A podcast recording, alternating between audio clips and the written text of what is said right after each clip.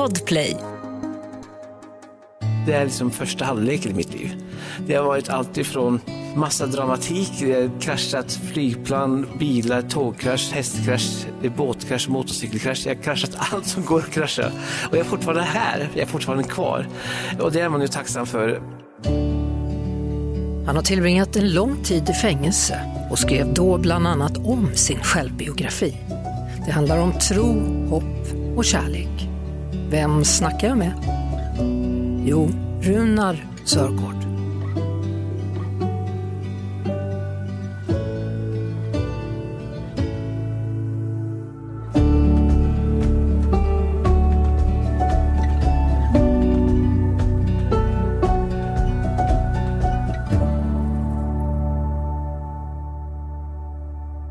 Varmt välkommen hit Runar Sörgård. Tusen tack Lotta. Eh, nyutgåva då av självbiografin Gud gav oss tio bud, jag har brutit mot nio av dem. Hur känns det att vara predikant och brutit nio av tio Guds bud? Det känns sådär kan man säga. det känns inte så jättebra.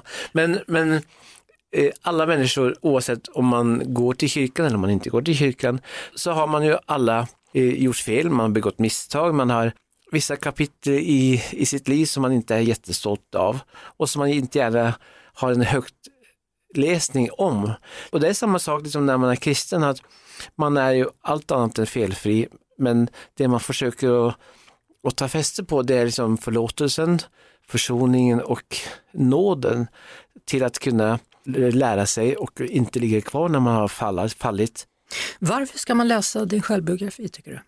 Jag har haft ett otroligt innehållsrikt liv. Det har varit fantastiska år. Det är liksom första halvleken i mitt liv. Det har varit allt ifrån massa dramatik, kraschat flygplan, bilar, tågkrasch, hästkrasch, båtkrasch, motorcykelkrasch. Jag har kraschat allt som går att krascha. Och jag är fortfarande här, jag är fortfarande kvar. Och det är man ju tacksam för. Men, men jag, jag försöker också dela med mig av olika insikter, inspiration, också inspirera till det här att, att försöka och identifiera vad man vill och vad man önskar. Och sen en viktig sak också, det var ju det som hände när jag var på South Fork Ranch i Dallas. Från den gamla goda serien Dallas. Då jag fick berättat för mig hur mitt liv skulle se ut. Vem berättade det? Jag, jag kände ju att det, det, var ju Gud på något sätt som talade till mig. Så att allt det som jag skulle vara med om, eh, uppleva och så faktiskt har slagit in otroligt mycket. Men inte fängelset va? Nej, den såg jag inte komma, för att citera en, en viss politiker. den såg jag inte komma, men jag kände att jag skulle identifiera mig med, med två stycken eh, bibliska personer, ena Josef och andra David. Och Josef han, han hamnade visserligen i fängelse också. Han blev utsatt för ett försök att förföras och han vägrade det, så då hamnade han i fängelse oskyldigt. Men jag, jag kände att det, det, var liksom en, en viktig bakgrund och information också för, för de som inte känner mig, att mm. förstå hur jag är, hur jag tänker, hur jag resonerar, vart jag kommer ifrån, vart jag är på väg någonstans.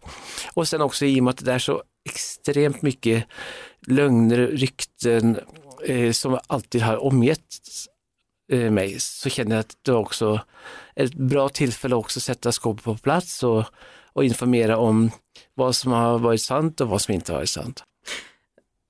Märkligt att Gud dök upp just där då, eller blir du inte eller förvånad? Hur?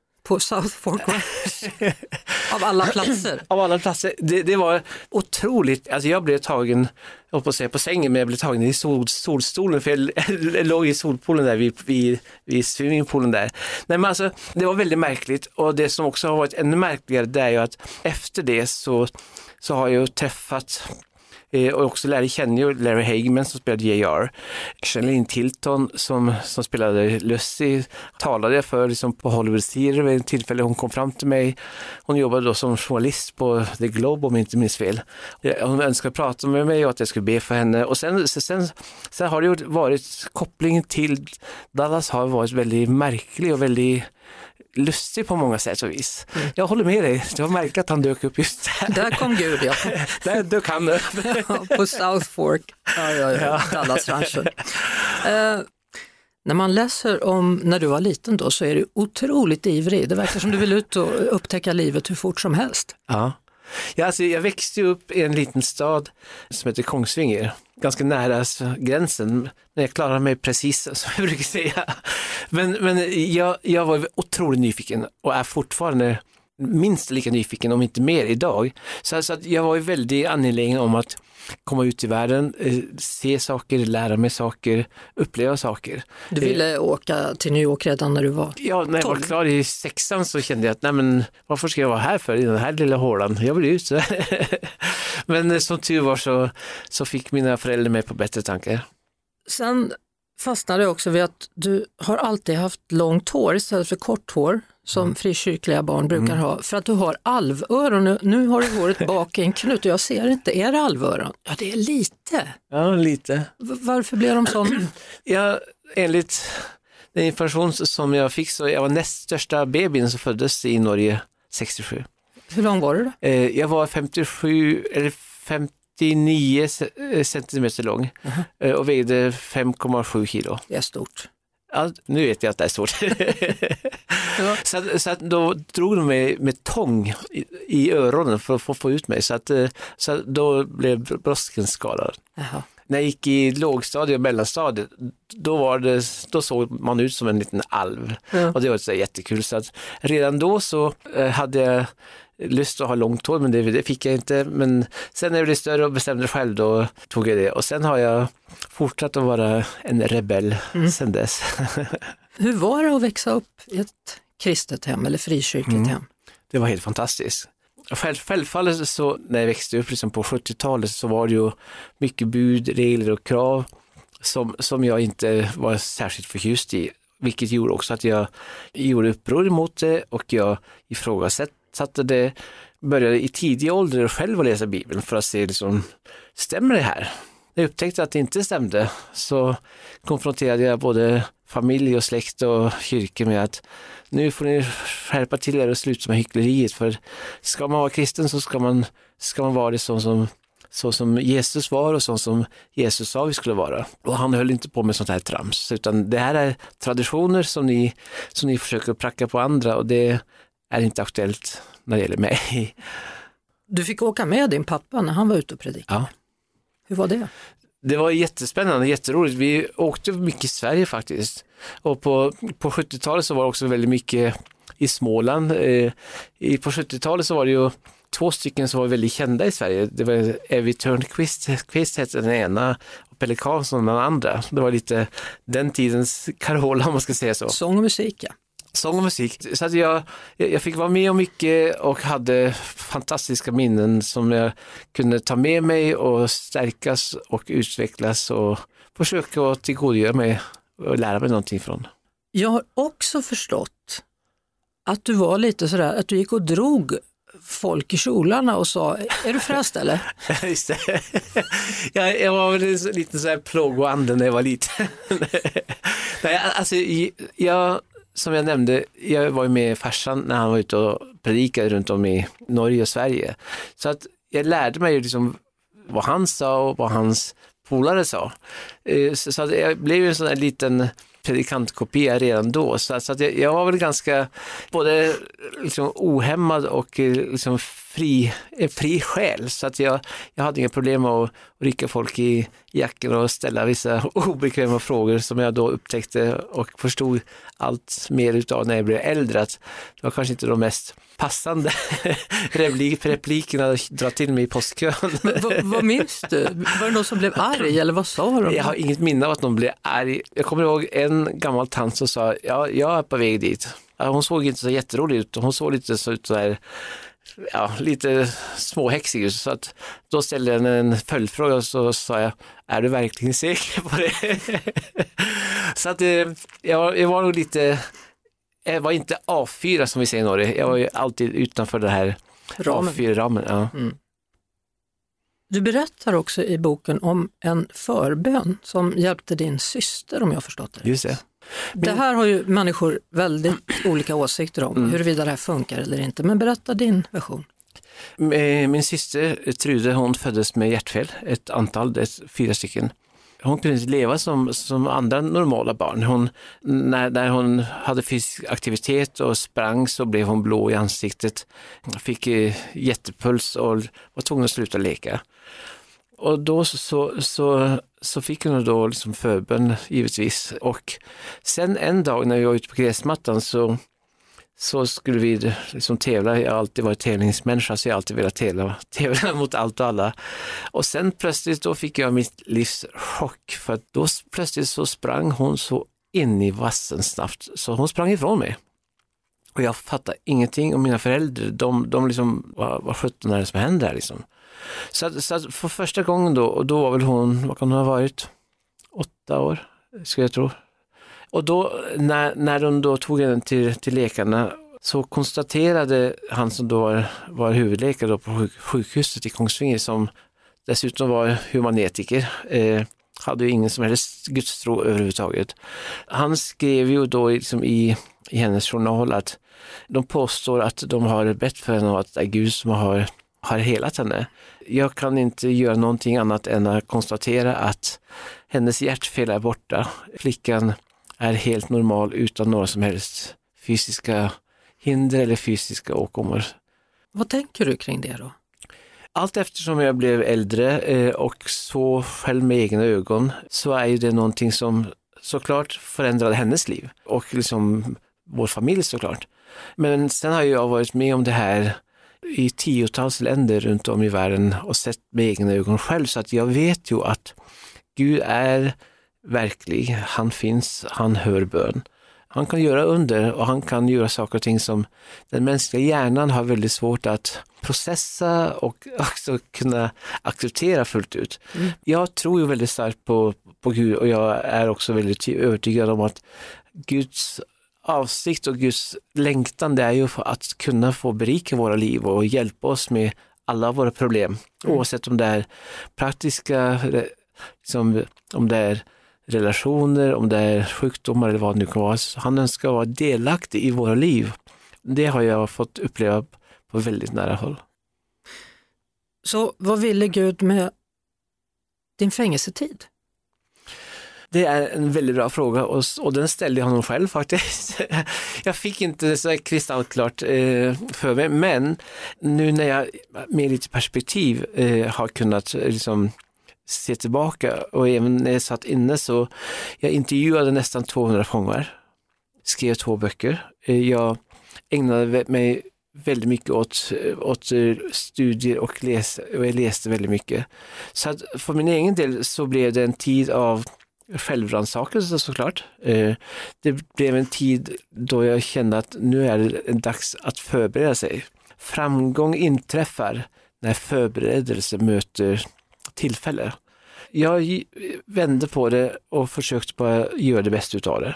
Jag, jag var ju väldigt, alltså jag var väldigt eh, sur och jag, liksom, jag sa till Gud, liksom, eh, vad håller du på med? Jag tycker inte om det här för att annorlunda hade det varit om det var så att det hade blivit dömt för att jag hade gjort det. Då hade jag fått skylla mig själv.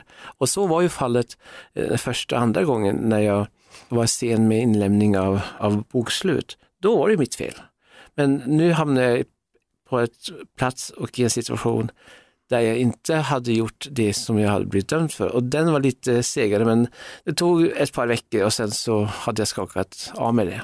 V vad var det för något? Nu har inte jag hängt med. Jag trodde det var ek ekonomiska brott du satte in. Ja, alltså de, de påstod att, då att jag hade att jag var skyldig då att inte ha betalat skatt eh, och undanhållit pengar. Mm. Det var det som, som jag dömdes för, precis. Vilket jag inte hade gjort. Så att... ja. Men där var jag och det, det hjälpte inte mig att, liksom att det var så. Men, men eh, oavsett vad som händer i våra liv så kommer vi, väldigt många kommer i situationer som, som kan vara of, oförskyllda, som inte behöver vara självförvållade. Mm. Eh, och då är det viktigt att när draman inträffar, att inte bli dramatiska. Och sen också försöka alltid att stanna upp och ställa sig själv frågan, varför är jag här? Vad kan jag göra av den här situationen? Vad kan jag lära mig av det här? Och hur kan jag berika andra människor omkring mig på den plats där jag nu befinner mig?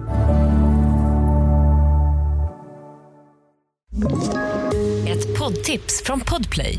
I fallen jag aldrig glömmer djupdyker Hasse Aro i arbetet bakom några av Sveriges mest uppseendeväckande brottsutredningar. Går vi in med hemlig telefonavlyssning och, och då upplever vi att vi får en total förändring av hans beteende. Vad är det som händer nu? Vem är det som läcker? Och så säger han att jag är kriminell, jag har varit kriminell i hela mitt liv men att mörda ett barn, där går min gräns. Nya säsongen av Fallen jag aldrig glömmer på Podplay.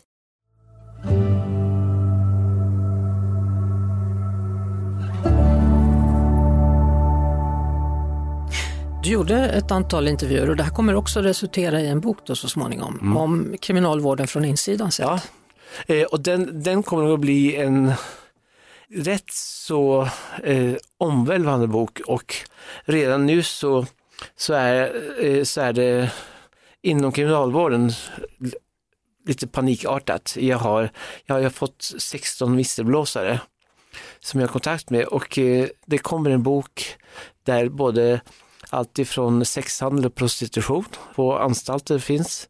Och eh, när jag försökte ta upp det här med anstaltschefen och cheferna så tog det två dagar och sen så blev jag slängt iväg till nästa nästa fängelse och där fick jag inte ha kontakt. Eller... Men du är inte rädd att du kommer åka in igen då för förtal? Mm, nej, nej, verkligen inte. Nej, alltså jag, har ju, jag har ju så mycket dokumentation. Jag har så otroligt mycket eh, liksom nedskrivet plus att jag har som sagt var 16 stycken visselblåsare, mm. som, som, alltså personal inom kriminalvården som är på din sida?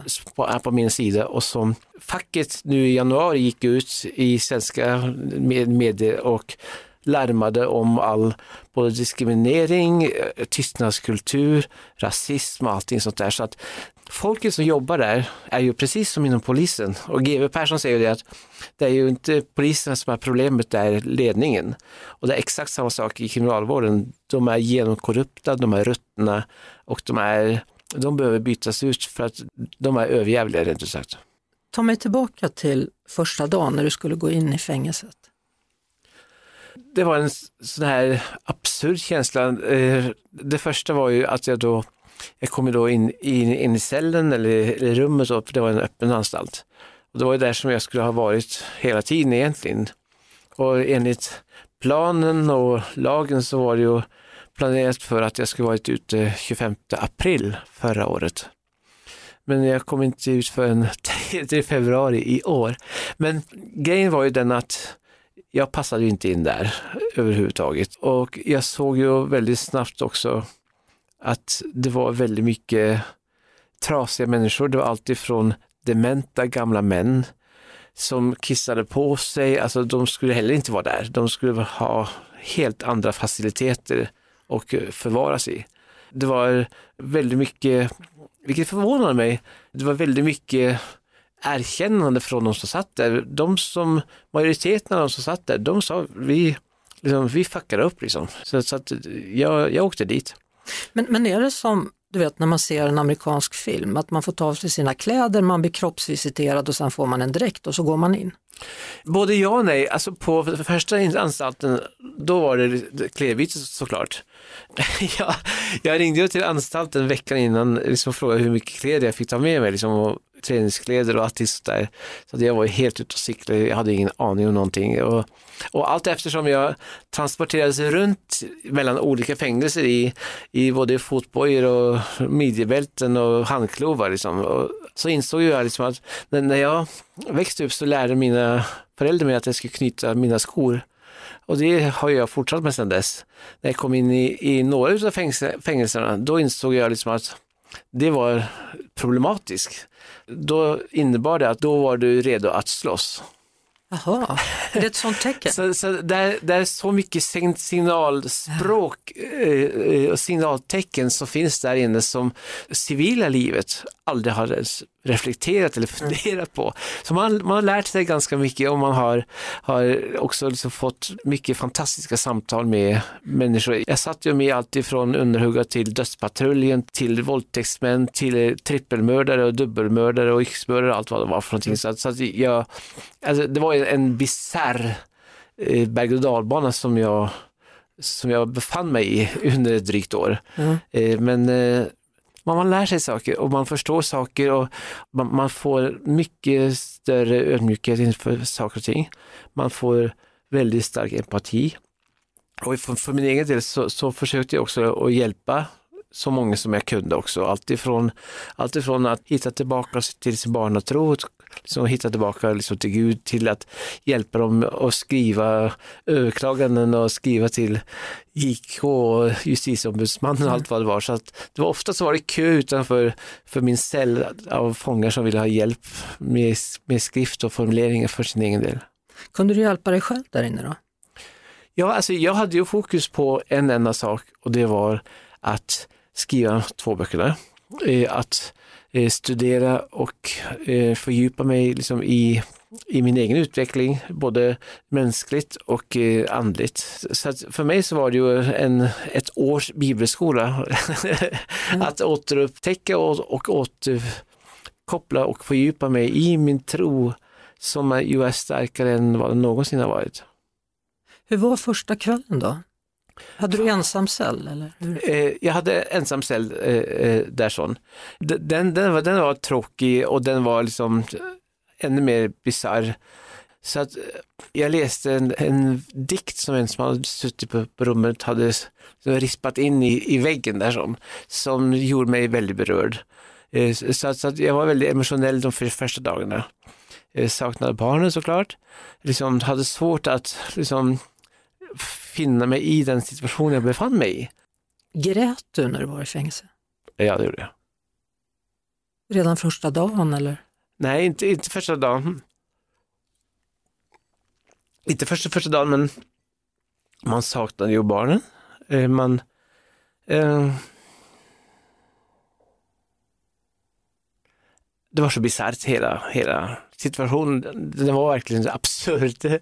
Så, att, så att jag, jag försökte bara liksom att, att, samla mig och sen så gick jag tillbaks in i cellen och försökte att och få ner på, på tryck eller på, på papper det som jag tänkte och det som jag kände. Så att, så att eh, en sak som jag lärde mig, det var att frihet är någonting som inte har någonting att göra med om du är ute eller inne, om du är innelåst eller om du är själv liksom på en stor fjälltopp. Alltså frihet är någonting eh, som, som det handlar om insidan och hjärtat. Mm. Eh, och det också var ju fantastiskt spännande också att lära mig och också praktisera det som jag själv i åratal har, har föreläst eh, och hjälpt och korsat andra med. Just det här liksom att, det som jag alltid också har sagt att jag vill inte bara leverera ett budskap, jag önskar att vara ett budskap. Så då måste det finnas också en koppling mellan det som man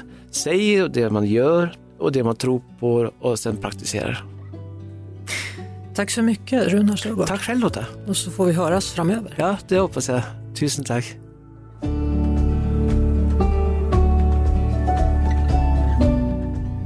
Samtalet med Runar får mig att fundera på det här med tro, hopp och kärlek och inte minst ordet förlåt och dess betydelse. Om en vecka så kommer ett nytt avsnitt av podden Vem snackar med Lotta? Och tills dess så hör du mig, Lotta Bromé, efter fyra, måndag till fredag på Mix Megapol.